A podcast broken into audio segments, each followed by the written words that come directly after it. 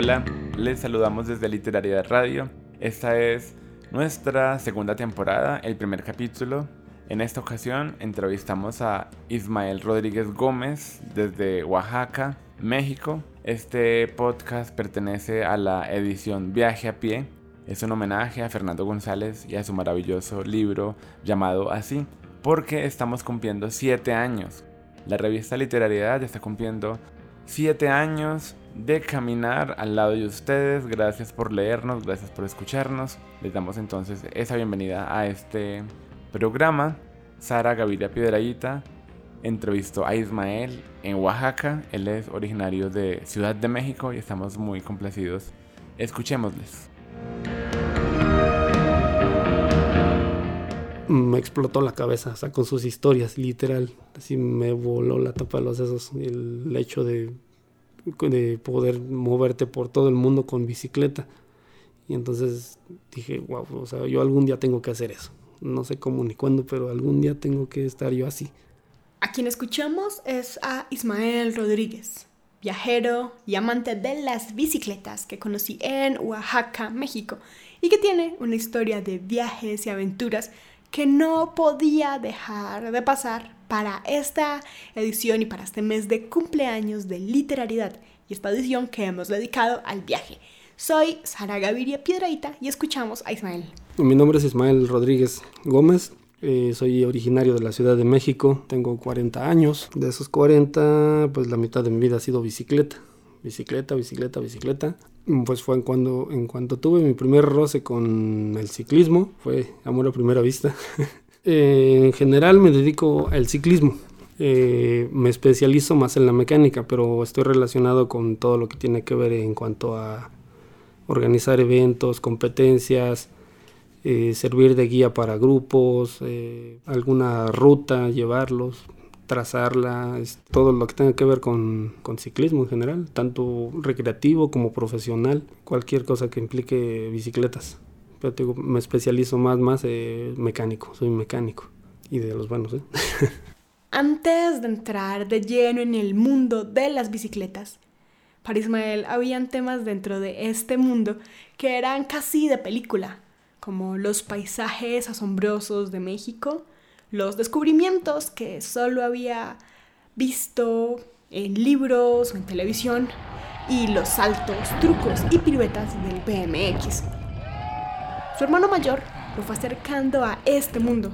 Estaba loco por las bicis y también gastaba todo su dinero en bicicletas. Le prestaba sus bicicletas a sus hermanos y así contagió a Ismael. Pero Ismael aún no tenía una bicicleta propia hasta que algo sucedió. Eh, mi mamá sacó su cama, la cambió, era de metal la base y pues me dijo que la fuera a vender, que la tirara a ver qué la hacía. Cerca de donde vivía había un, depósito de fierro viejo. Entonces pues fui y la vendí y ya cuando estaba yo ahí en, eh, cobrando el dinero del, de fierro de la cama, eh, así fue como que al fondo por ahí se veía una figura de una bici y entonces como que me llamó la atención la, forma que tenía el cuadro, me, gustó la forma y entonces este, se veía casi entera. Eh, era de color azul, como un azul oscuro, azul metálico más o menos así, pero estaba también un poquito despintada y un poquito oxidada y bueno, ya pues bien, brillaba con el sol. y le pregunté al cargado del, negocio que si estaba a la venta y me dijo que no, que ahí solamente compraba fierro, no se vendía. no te la puedo vender, pero igual y si quieres, este, la podemos negociar, te la puedes ganar. Dije, ah, ok. Entonces me dijo, mira, échame la mano con unas pacas de papel que había por ahí, que no tenía, ese día había faltado un empleado y bueno, me dijo, ayúdame a acomodarlas acá, bla, bla, bla, y a seleccionar así, bla, bla, ya me dio instrucciones y la bici es tuya.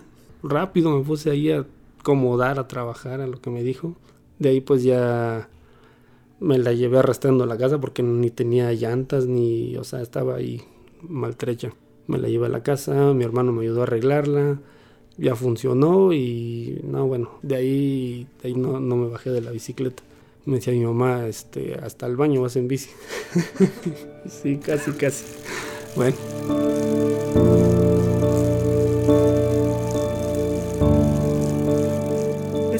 De tener su primera bicicleta en ese color azul plateado, empezó a armarla y desarmarla para hacerle mantenimiento muy seguido. Muy, muy seguido. Fue aprendiendo de mecánica y de su hermano. Casi, casi por accidente terminó trabajando en un taller de bicicletas cercano a su casa. Luego en otro y en otro. Y así fue aprendiendo cada vez más hasta que tomó la bicicleta y el ciclismo como un modo de vida.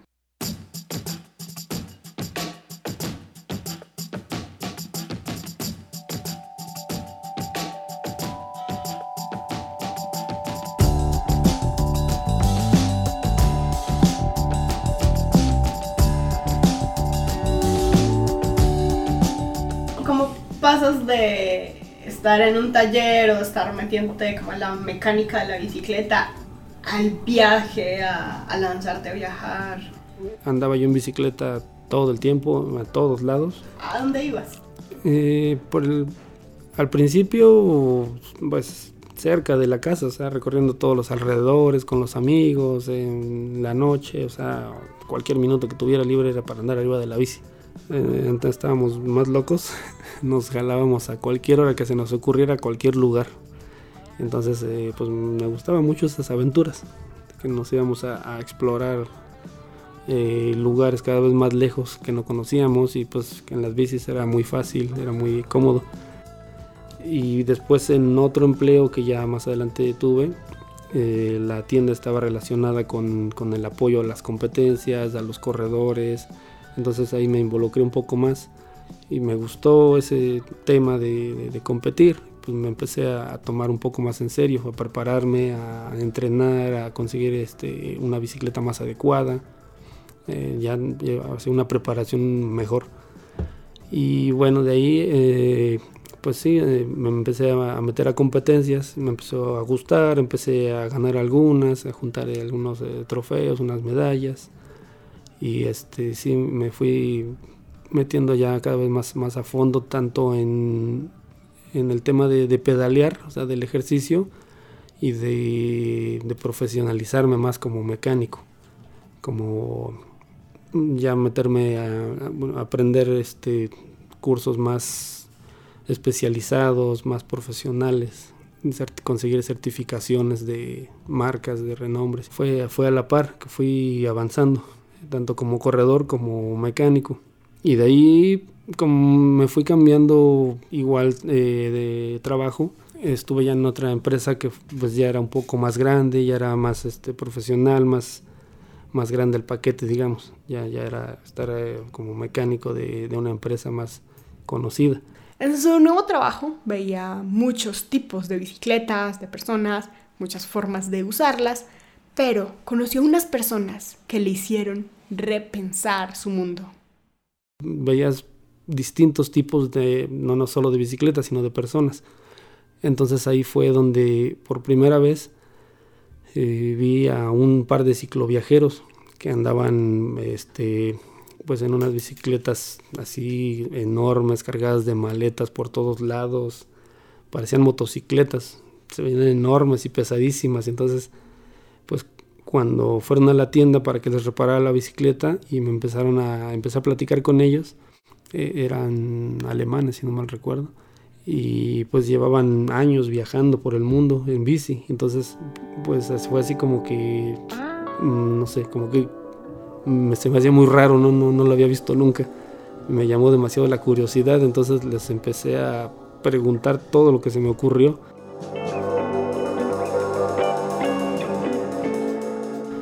De dónde venían, de cómo dormían, qué comían, o sea, todo así me enseñaron fotos y videos así de todos los lugares donde habían estado, todo lo que habían hecho, las aventuras que tenían, o sea, increíble. Entonces, pues fue como que ese momento el que me explotó la cabeza, o sea, con sus historias, literal. Así me voló la tapa de los sesos el hecho de, de poder moverte por todo el mundo con bicicleta.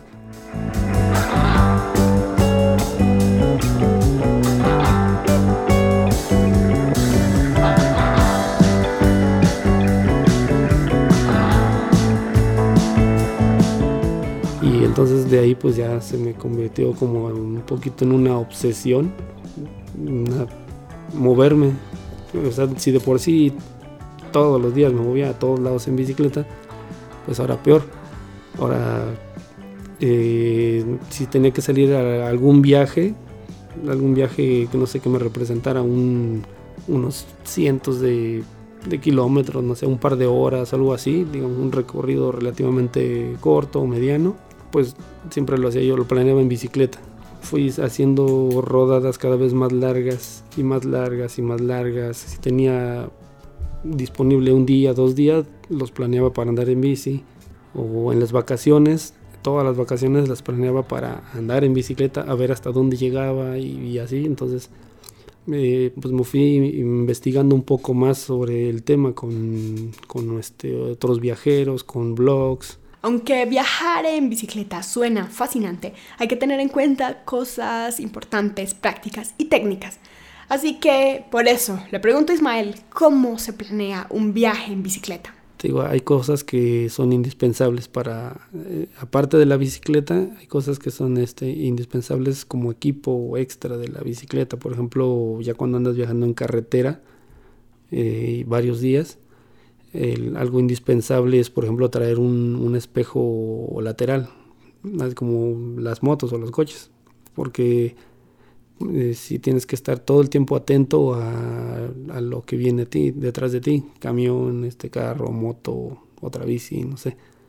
Entonces, hay, ocasiones que sí tienes que ir este pues totalmente alerta de porque hay algunas carreteras que son muy eh, peligrosas. Bueno, yo diría que todas son peligrosas, pero varía, varía el grado. Y también pues, varía mucho de acuerdo a la, a la habilidad o a la, a la capacidad de cada ciclista. No, no todo el mundo este, mm, reacciona igual o no todo el mundo guarda la calma igual ante cosas inesperadas que te encuentras en el camino. Eh, hay muchos temas, muchos temas que puedes, este, que puede tener tu viaje y en base al tipo de viaje que tengas que hacer, ya depende si, si lo puedes hacer, eh, digamos, en tiempo récord o si te puedes llevar así, no tienes preocupación por el tiempo, no te preocupa dónde, dónde quedarte, o sea, como que no, no se planea mucho, digamos, dejarle un poco a la aventura. Ante los paisajes y los viajes, me pregunto si Ismael ha intentado viajar en la noche, cómo es la vista, cómo es la sensación. Generalmente no se recomienda ah, viajar de noche, no, bueno, no es muy recomendable. Mm, pero bueno, ya cuando lo haces por locura, pues ya tienes que equiparte con lámparas y cosas así, porque viajar en la noche también eh, tiene su encanto. ¿Cuál es el encanto? Bueno, a mí en lo personal me fascina, sobre todo cuando son áreas de bosque grandes, carreteras eh, solas, así, por ejemplo, carreteras en medio de la sierra, y no sé, pues en una noche muy despejada, muy estrellada, o, o que se ve la luna increíble. Entonces, bueno, de repente lo hago, sí, de repente sí lo hago y pues lo disfruto bastante. Pero bueno, ya cuando no, cuando no es muy agradable es cuando es cerca de una ciudad o hay mucho alboroto, o sea, que no te deja disfrutar la naturaleza, el ambiente, ahí es donde no, me gusta, pero si en, un viaje largo, eh, si se puede viajar de noche, mm, lo hago, sí, a veces lo hago. Eh, a mí me gusta mucho eh, disfrutar, digamos, el bosque de noche. Tiene ese aire misterioso, así de película. Entonces se me hace muy, muy padre, muy un ambiente muy, muy sereno, muy este, agradable.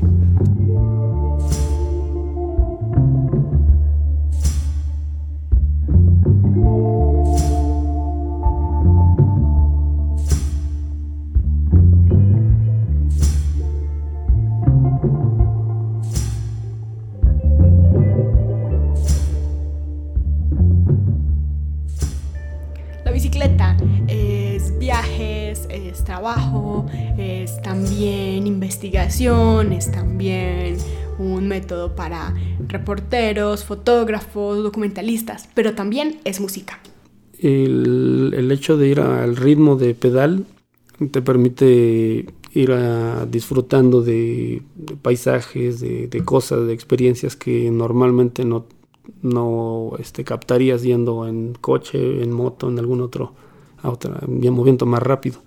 Entonces, pues en la bici tienes esa facilidad de ir eh, disfrutando del 100% del paisaje, de todo lo que haces, todo lo que recorres. Entonces, este, por eso algunos eh, eh, fotógrafos o investigadores así hacen, te toman la opción de viajar en bicicleta, porque es, es muy amigable más y barato.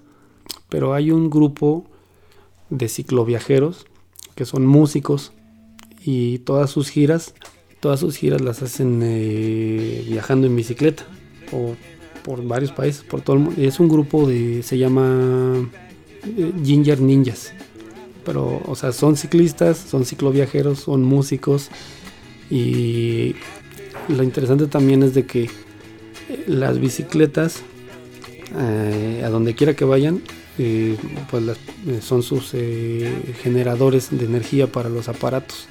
Entonces las convirtieron en, fuentes de energía para alimentar todo su, show, todos los aparatos, lo que necesitan. Y que en cada concierto las ponen entre el público. Y entonces el público, quien quiera, puede subirse a pedalear unos minutos, un instante ahí hasta estar alimentando eh, este, los, aparatos. Y, bueno, pues las letras de, ellos eh, hablan de la bicicleta.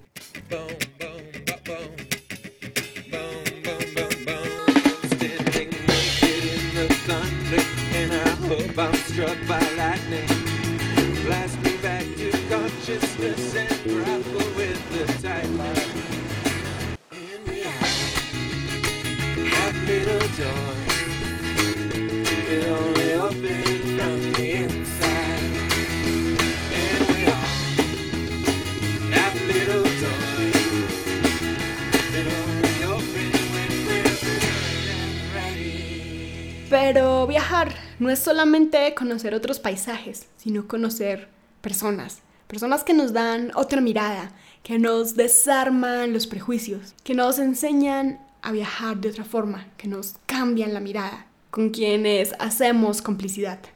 La relación con otros viajeros es compartir. Mm, pues es una experiencia pues, muy bonita, muy eh, enriquecedora, porque bueno, ya, ya, andando en el camino te vas encontrando con personas eh, que viajan de todas formas, de mochila, en bici, en moto, en carro. Y entonces, pues cada oportunidad de platicar con alguno de ellos, este, no sé, te va, te va cambiando un poco la perspectiva, eh, no, pues de lo que estás viendo y viviendo tú, porque, por ejemplo, ellos te platican no sé, de, de, su experiencia, de cómo lo están viviendo, lo que están viendo. Y entonces, pues puede que te cambie un poco el enfoque de, de algo que tú viviste o que hiciste. Y de repente a él, no sé, o a él o a ella no le, le resultó agradable o desagradable por X o Y. Entonces, así como que dices, ah, lo examinas un poco y dices, no, no, no, no me había dado cuenta de eso, no lo había pensado. O sea, como que em, te puede ir cambiando un poco eso, la, la, perspectiva y lo que tú lo que tú esperabas o lo que pensabas de, de cierto lugar o de cierta situación.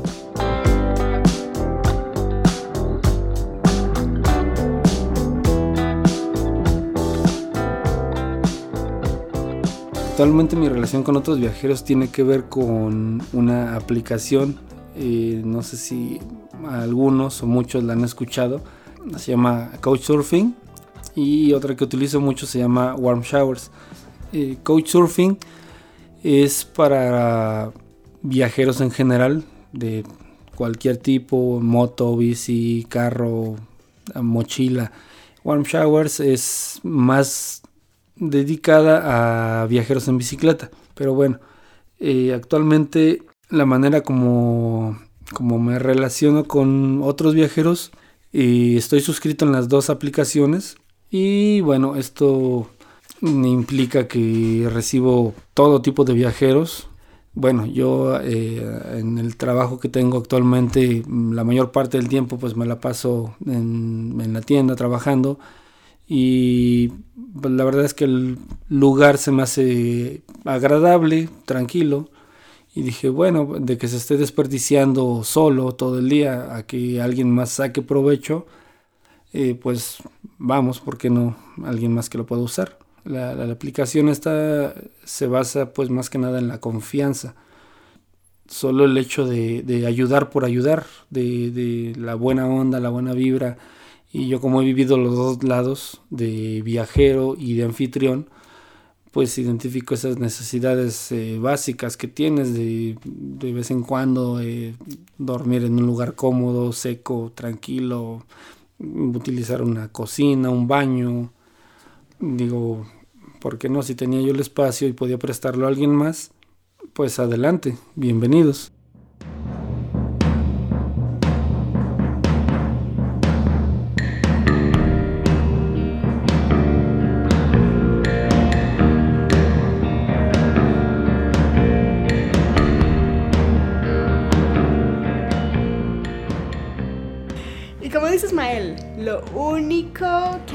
Cuando terminas un viaje es iniciar el siguiente. Y por hoy nos estamos despidiendo de este viaje.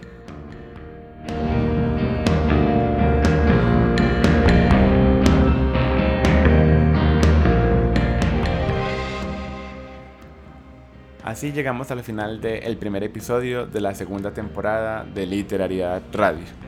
Sara Gaviria Piedraíta entrevistó a Ismael Rodríguez Gómez desde Oaxaca, México. Ella, en conjunto con Daniela Gaviria, Catherine Patiño, Angélica Rodríguez, Camilo Alzate y quien les habla, Albeiro Montoya, pertenece a el comité editorial de esta revista, Literariedad, que está cumpliendo 7 años. Les agradecemos por todo este camino a nuestro lado, por escucharnos, por leernos, por insistir, por aguantarnos cada domingo lanzando botellas al mar de la literatura. Que sean muchísimos años más, que sean 14, que sean 28, que sean 50 años de literariedad, siempre y cuando ustedes, caminantes, vayan con nosotros.